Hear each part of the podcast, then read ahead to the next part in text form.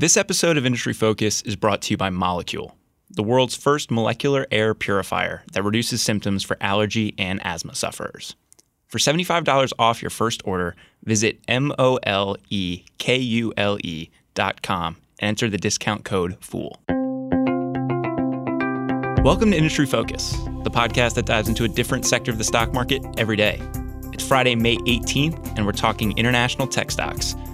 I'm your host, Dylan Lewis, and I'm joined on Skype by Fool.com's Danny Vena.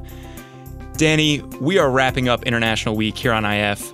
Before we start talking stocks, have you ever been abroad? Oh, goodness, yes. Uh, I spent 13 years in the military, so I was in several foreign countries, um, most notably Berlin, right before the wall fell. Um, but after that, my wife and I are prolific international travelers, been to Paris, London, Dublin, Rome, Venice, you name it. So you Even are went on a mission trip to Kenya at one point. so you are a man of the world, Danny. I am. Uh, our man behind the glass, Austin Morgan, is not so much a man of the world. You could say that. I've been to Jamaica one time, and it was the most terrifying place I've ever been. I think I was 15, and we were on a cruise. We got off in Jamaica. We were going tubing, so we had to drive up the mountain to go tubing. And on this trip, a there's no road rules, none at all. It's terrifying. You just honk your horn and go. And I saw a man chasing another man up the street with a machete. And that was the last time I went to Jamaica. And the only time you've traveled abroad, right? And the only time I've traveled abroad.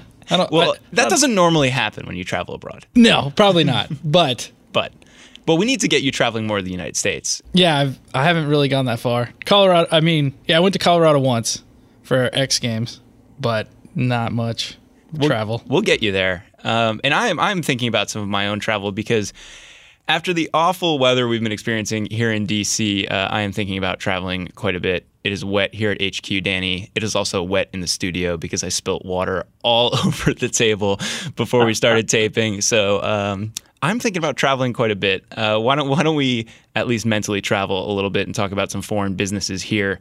Uh, we're going to be talking about two fairly big international companies on the show today. Uh, while they're both large, they face totally different challenges. Why don't we start off talking about a company that we mentioned last week, Tencent? Well, Dylan, Tencent is a company that is probably not that well known to U.S. investors unless they have a particular focus on China. Uh, Tencent is one of the largest uh, video game and social media companies in the world um, in terms of revenue. Um, and it bears saying that you know there's a there's a dynamic um, when you talk about the United States, you talk about apps. You know, we have a different app for everything. We have apps for social media. We have separate apps for messaging. We have separate apps for each video game. And in China, the dynamic is a little bit different, particularly with Tencent. Now, Tencent has um, a what's called a social messaging app. And this app has over a billion users. A billion. And it winds up That's a 1.3 billion uh, population of China, so that's pretty substantial penetration there. Yeah, that's a pretty big installed base to work off of. And not only do they have this WeChat app, um, they are also the largest video game publisher by revenue, and they have a lot of very successful titles in the Chinese market. They do. Um, Chinese consumers are truly taken with the game Honor of Kings, um, which is one of the largest video games in the world and a game that most Western gamers have never heard of. However, um, they may be familiar with a game called Fortnite, uh, the Battle Royale Hunger Games style uh, game that has taken the world by storm lately.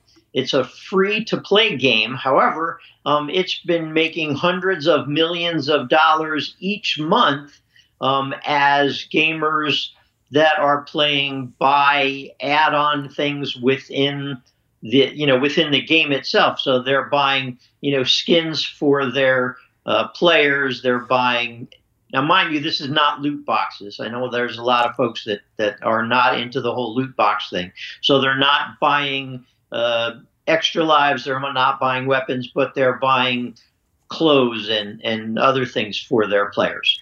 Yeah, I was down. Uh, I was down in Florida visiting my family a couple months ago, and my cousin has kids between eight and twelve, and Fortnite is all they wanted to talk about. Uh, and and as someone that doesn't have children, it's kind of a good reminder of, of how popular things can be outside of the core demographic uh, that you're in.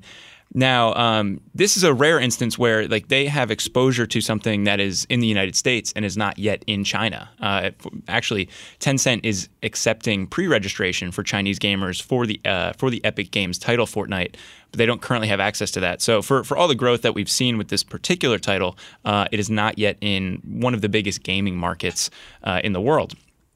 Um, beyond the gaming and social media stuff, though, I think something that makes Tencent a very interesting business is they also have a pretty sizable investment arm. They do, and you would be surprised. I, I read some statistics on this, and they were pretty fascinating. Um, according to the Wall Street Journal, uh, Tencent has stakes in 277 startups just since 2013 and it has invested in 80 public and private companies just in the last year alone. Now, you know, you hear a lot about big companies like, say, Google investing in a lot of startups, but in this particular case, you would be surprised to know that Tencent has substantial stakes in some very well known uh, US based companies. Uh, it's got a 5% stake in Activision Blizzard, a 5% stake in Tesla. Um, it's done a 10% share swap with Spotify, owns 12% of Snap. And I mean, these are big companies. So estimates are that the company has spent probably $25 billion acquiring stakes in other companies. Yeah, and it's it's just kind of a little interesting offshoot for their business. You, you think about it, they're a large company at 500 billion or so market cap. Uh, so these investments are a relatively small portion of the overall company. But uh, you think of the the sheer breadth of the number of startups they've invested in, it kind of has that Google feel to it, right? Where it's like, you know, we're putting our money into a whole bunch of different baskets here, almost like a, a, venture capital fund. And if any of these take off, they could become really significant segments of our business, um, or, or, the investment side of their business could become a lot more interesting. Um, looking at a company this size, uh, you know, often you don't expect them to be putting up really impressive growth rates. And yet, um, Tencent just continues to grow. Uh, last quarter, they grew revenue at 48%. And the other numbers were even more impressive. Operating profit was up 59%, net profit was up 61%. A year ago, the company posted 54% year over year growth. So this isn't a business that growth is slowing meaningfully. You know, it's still posting, you know, pretty impressive results. It's not like anything's falling off a cliff as it gets bigger. it, it isn't. And it, because it has the combination of your you know, social media and video games. And as I started to say earlier, you know, this is this is the everything app in China. So rather than having separate apps for all these different things, you can, um, you know, using this app, it's social media. You can play games. You can order food, ride hailing, um, do uh, flight ticket check in, all without ever leaving the app so it's got a huge advertising business um, within you know all of this uh, social media and gaming. And I mean, it's ridiculous. Their online games revenue grew 26% year over year to you know four and a half billion. Their social media revenue was up 47% to about 2.9 billion.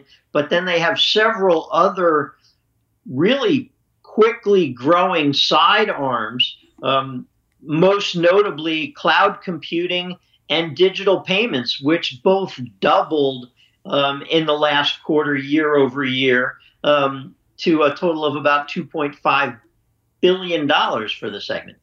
And we talked about streaming video in China last week. Um, they also have a streaming video business, and in the most recent quarter, their video customer base grew 85% year over year. So, so that's growing too. Uh, this looks like a company that is seeming to do everything pretty much right. Uh, they just posted earnings, I think, yesterday or two days ago, and the market was very pleased with these results. They're up, I think, 7 or 8% since they posted. When I look at this company, Danny, I'm not so much worried about what's going on in China with them. I, I think that they have the massive installed base there. Um, to to kind of borrow what you said before, they are like the Facebook, PayPal, name it. They are they are that company for China. Um, what really becomes kind of interesting to me is can they grow this business outside of China as well? Because they already have a huge runway within their domestic market, but if they can get outside of that, then the growth opportunities become even more interesting. Well, and I think one of the things that you can look at is with the all of the other investments that they've made in companies outside of their core market, you know, that gives them an in in so many different countries. So, you know, they may not be able to replicate that type of success in their international markets as they have in China just because the way we use apps is, is so uh, segmented compared to China. Uh, but that said, you know they have they have so many ways into other countries. Uh, you know, like for instance, Activision Blizzard and Epic Games. They're like a 40, 45% owner of Epic Games, which is all around the world. So that they have ways to grow in international markets. And I think that this company is a really great bet on a lot of trends that we really like in the tech space. You know, we we've talked a ton in the past on the show about the gaming industry and how successful Take Two Activision, EA have been as investments over the last five years. You know, we look at esports as a mega trend that's really rising. This company has exposure to that. This company has exposure to mobile in general, but also the payments industry. I think that's really interesting. Um, this is a big business, and, and recently I've tried to look for kind of smaller tech players just because I think the growth opportunities are better and the opportunities for returns are a little bit better. But I also look at them and I'm like, yeah, they're a $500 billion company, but – out of any company that size, I think this is the most realistic double in the next, you know, five to 10 years that, that I can see. I, I, think you're right. And this is a company that, you know, I'm looking to make a, a meaningful investment into here in the next. I only started studying this company in the last few months, and I'm really impressed with, you know, like I said, not only the massive penetration that they have in the social media space in the gaming business um, in their native China, but also they're investing in streaming video. They're investing in cloud computing. They're investing in digital payments. You put all that together, and I think they still have a massive opportunity ahead of them. We're going to talk about another company that has a massive opportunity in front of it, at least in our view, uh, but some slightly different risks in front of it as well on the second half of the show. Before we get over to that, though, this episode of Industry Focus is brought to you by Molekule. Molekule is the world's first molecular air purifier that reduces symptoms for allergy and asthma sufferers. Molekule has introduced a breakthrough science that is finally capable of destroying air pollutants at the molecular level. The company makes a real difference for asthma and allergy sufferers, helping them better cope with their conditions and significantly reduce their symptoms. One customer has reportedly said that after using Molekule in her home, she was able to breathe through her nose for the first time in 15 years. Molekule is easy to use and has a clean and sleek design, from the materials used on the device, like its sleek aluminum shell, to a filter subscription service where filters regularly arrive on your doorstep when you need them. Having seen this thing around the office, I can vouch for just how sleek it is. It's got a nice minimalist design that looks way better than the clunky air purifiers you're probably used to having around the house. I know Chris Hill brought it home and gave it to his family, and they wound up getting some much needed relief during DC's brutal allergy season. Molekules technology has been funded by the EPA and extensively tested by real people and verified by third parties at university labs. For $75 off your first order, visit M-O-L-E-K-U-L-E dot com and enter the promo code FOOL. That's M-O-L-E-K-U-L-E dot com and promo code FOOL. All right, Danny, turning our attention to a company that we both currently own, uh, why don't we talk about Mercado Libre? I know that this is one of your favorite businesses. It's one that you turned me on to, I, I think, about a year ago, uh, and have and I've been following it since. Um, why, don't, why don't we break it down for people that aren't as familiar with the business?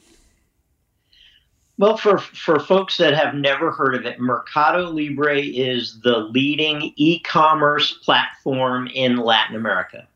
And when you think about e commerce, you think about companies like Amazon, that's the e commerce leader that sells products. You think about Shopify, that helps set up websites and manage them for business owners. You think about companies like uh, eBay, that has a a, a platform for people to sell things to each other. Uh, you think about PayPal, um, that actually is the you know one of the more widely used digital payment sources. If you take all of those companies and you take the best of them and meld it all together, that's what you have in Latin America with Mercado Libre. Yeah, much like our earlier conversation about Tencent, this is a company that does a whole lot of different things and seems to do it very well. Um, one of the issues with the space that it operates in is they wind up getting hit with a lot of volatility, right? They're, they're in a lot of developing markets. They wind up getting hit with a lot of currency fluctuations.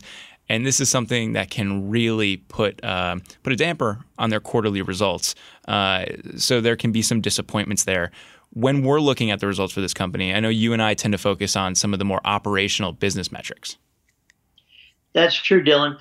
And and because they operate in, you know, 19 different foreign countries and the currencies of those countries and they report in dollars, like you said, there are severe fluctuations that happen with their financials um, due to, you know, changes in foreign currency rates.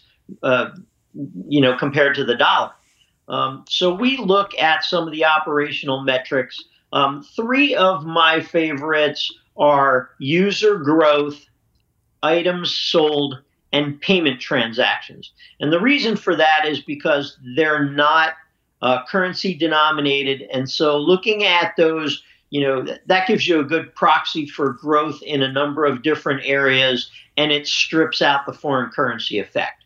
Um, and this company has really done well looking at those operational metrics.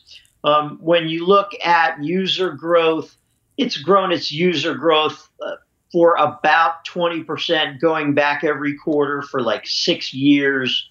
Um, its items sold um, has grown 40% year over year on average for like the last nine quarters. Uh, payment transactions have exceeded 60% growth year over year every quarter going back to early 2015. So, you know, if you look at the non financial part of the growth story, this company is growing gangbusters. Of course, we do have to also look at the financial part of the story uh, because that's what the market pays attention to as well. And things have not been particularly rosy for Meli over the past few months. I believe shares are down something like 25% since March. Uh, and that really has to do with the you know top line, bottom line numbers that they have to report. Well, there is one other small thing that has affected the stock. If you go back several months, there were reports that Amazon.com is making a meaningful move into Brazil. Now, for the last several years, Amazon has been available. Folks in Brazil could access the website, they could buy books, um, and now, and I believe electronics, and now they're moving to develop a meaningful website in Brazil. And of course, anytime Amazon enters the conversation, any other stock that's competing in the space really has to ramp up, the company has to ramp up their game in order to compete. Yeah, just ask Blue Apron about that, right? Who? exactly. Uh, but but what about some of the the tax stuff that's impacting their financials? Sorry, that was what I was teasing up before. Sure. Well, one of the things that happened is uh, the United States um, and ge- changed generally accepted accounting principles. And one of the things that they changed had to do with revenue recognition um, and specifically uh, ASC 606 for you accounting buffs. How that affects Mercado Libre is that in the past, when they um, gave incentives for people for shipping. And and to back that up just a little bit, Mercado Libre has been breaking out free shipping in many of its markets for the last couple of years in anticipation of Amazon moving into the market. And so they're working to take market share and by offering free shipping on many of their orders, um, you know, they'll they'll be able to compete meaningfully before Amazon even gets there. So what they have done in the past is that for accounting purposes, that was shown, the cost was shown under cost of goods sold. That recently changed in the first quarter of this year. Um, that now has to be a reduction from revenue. Now, that may not sound like it's that big of a deal, but in the most recent quarter, uh, Mercado Libre had revenue of $433 million and they had given away 112 million in shipping incentives.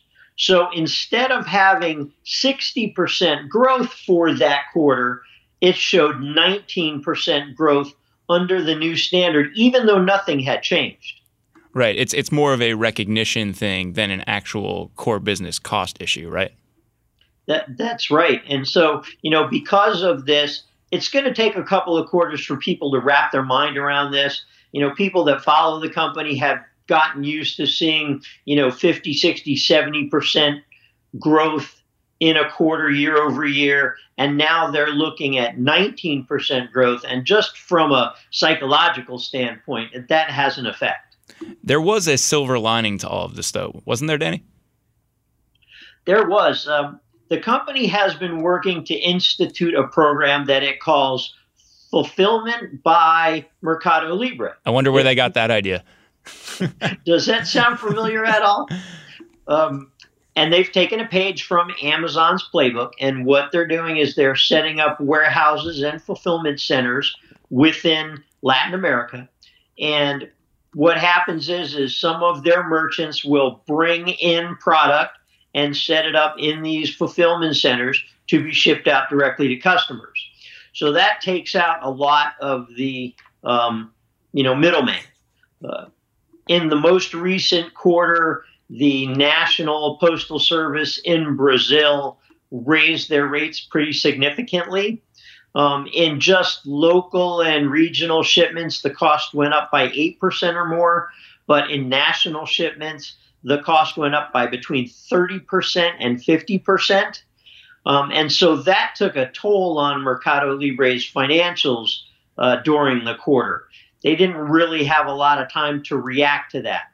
They did say on the earnings conference call that this was, you know, a short-term situation, and because they have been working to move their merchants to um, fulfillment by Mercado Libre, um, the costs uh, the, associated with shipping going up that significantly was kind of an incentive for those merchants to accelerate that process and start moving over to Mercado Libre's shipping system. So to sum up the last three months from, from Mercado Libre, you have the kind of impending entrance of, of Amazon to one of its core markets you have this major uh, change in how they state their financials, and, and that makes their growth rates look a lot less rosy, and you have some costs rising for them.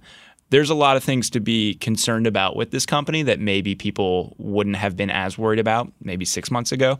Um, and we actually got some questions uh, from one of our listeners, Simon, about some of these issues. And, and he asks us, I was interested to know what your thoughts are on Mercado, specifically because of the deal Walmart announced for Flipkart I can't help but think South America is emerging as another battleground for e-commerce. And and I think that that speaks to you know the the move that we saw with Amazon coming to Brazil a little bit. How do you feel about uh, Mercado in Brazil and South America with a potentially larger player coming in there, Danny? Well, I think that you have to understand the market in Latin America a little bit in order to understand the dynamic. And, and one of the things that you're going to see is that in Latin America, they are a population that doesn't have that much in terms of credit cards and in terms of checking accounts. Um, this is by large one of the few remaining cash based uh, markets in the world. So a lot of people still pay for things by cash. Now, Mercado Libre set up their payment system called Mercado Pago, and folks can stop by a local convenience store. They can pay money at the counter and reload their account, similar to what PayPal did years ago. And this is a, something that they set up years ago, so it's it's very well penetrated within the region folks are not only using that to buy things on Mercado Libre's website, but they have also expanded off of the platform. So folks now use this to pay utility bills and at other stores, as an example. So this is one uh, thing that Mercado Libre has going in its favor to compete with somebody like Amazon. Another is just the hometown factor.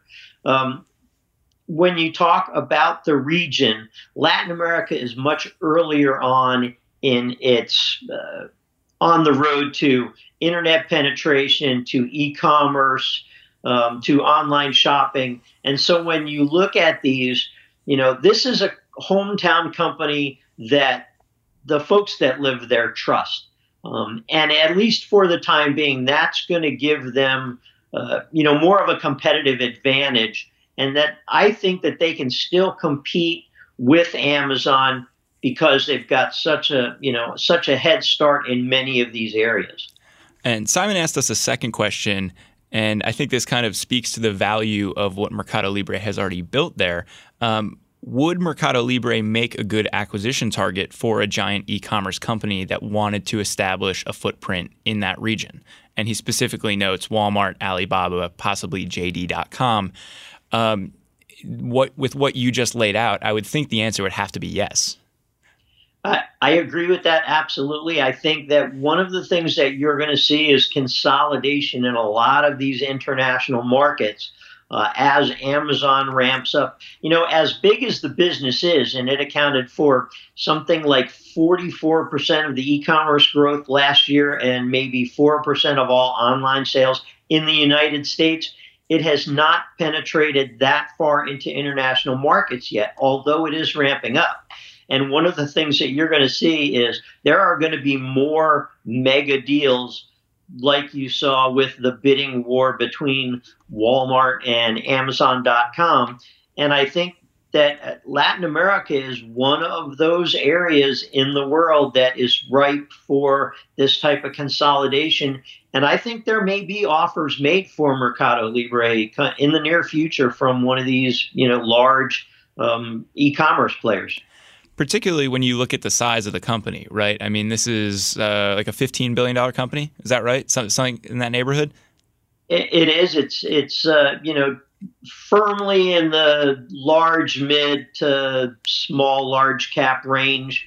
Um, and I think that this is an easy acquisition to swallow for a large company. I mean, if you think about that, uh, I believe Walmart just paid what was it, sixteen billion for something like uh, that. Flipkart. That that puts Mercado Libre right in the same range in terms of you know how much somebody would have to pay to scoop up this company plus whatever premium they had to pay. So I, I, think that's definitely a possibility. I don't know if they're interested in being acquired, but I think that there are definitely going to be companies out there that are interested in making such an acquisition.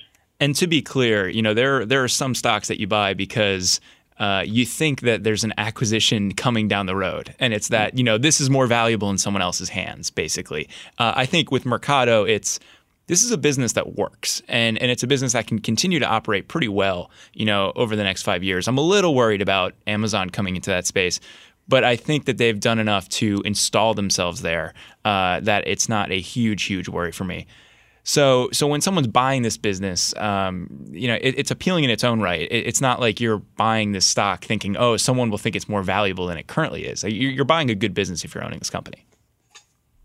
I, I think that Mercado Libre will prosper uh, whether or not Amazon gets into the space. Um, Amazon may seem like they are invincible, but you know there there are several historical precedents.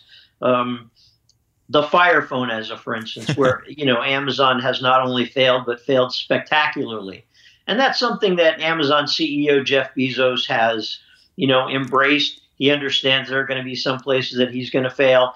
And I think if there is an area where Amazon has a tough time succeeding, I think that Latin America is probably one of those, and I think Mercado Libre would be the reason.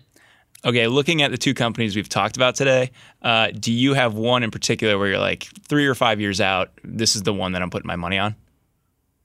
Well, I already own a substantial position in Mercado Libre. I think last time I looked, it was I don't remember five to seven percent of my portfolio, so a pretty large chunk. Um, I will be looking to establish a position in Tencent here in the next uh, few weeks, but I think either one of them is a buy at this point. Yeah, for my money, uh, it's funny because as a Mercado shareholder, I think I actually think Tencent is the better business to own over the next three to five years. And so, like you, I will probably be establishing a small position fairly soon. I'm glad that we had the excuse to do some homework on these companies with International Week you know, you got to love uh, learning something about companies that you may not know so much about, particularly if they're, you know, outside your current sphere of knowledge. Yeah. And listeners seem to really enjoy this week. Uh, we got a lot of notes saying that people kind of appreciated us getting out, our, out of our core coverage area and talking about some lesser discussed businesses. Um, if you have any names that are international companies and you want to hear about them, listeners, please let us know. We're probably going to be doing another one of these weeks down the road just because the listener response was so strong. Um, Danny, anything else before I let you go? No, I uh, watch that weather out there and uh, you know wet and the slushy uh, DC. Yeah, we're supposed to have our full outing today for a Nats game. I am not sure if that's going to happen. Austin Morgan, what do you think? You think it's in the cards? No chance. No chance. There's so much rain. We've gotten rain for five straight days. That field's got to be soaked. Oh yeah. I mean, um, they definitely have it covered, and the grounds crew, I'm sure, is living at the park, but no way. Yeah. Well, I guess my Friday night just opened up. Um, Danny, have a great weekend. I will chat with you soon. Thanks, Dylan. Thanks for having me on. Listeners, that does it for this episode of Industry Focus. If you have any questions or if you just want to reach out and say hey, you can shoot us an email at industryfocus at fool.com or you can tweet us at MF Industry Focus. If you want more of our stuff, you can subscribe on iTunes or check out the Fool's family of shows over at fool.com slash podcasts. As always, people on the program may own companies discussed on the show, and the Motley Fool may have formal recommendations for or against stocks mentioned. So don't buy or sell anything based solely on what you hear. Thanks to Austin Morgan for his work behind the glass. For Danny Vena, I'm Dylan Lewis. Thanks for listening and Fool On.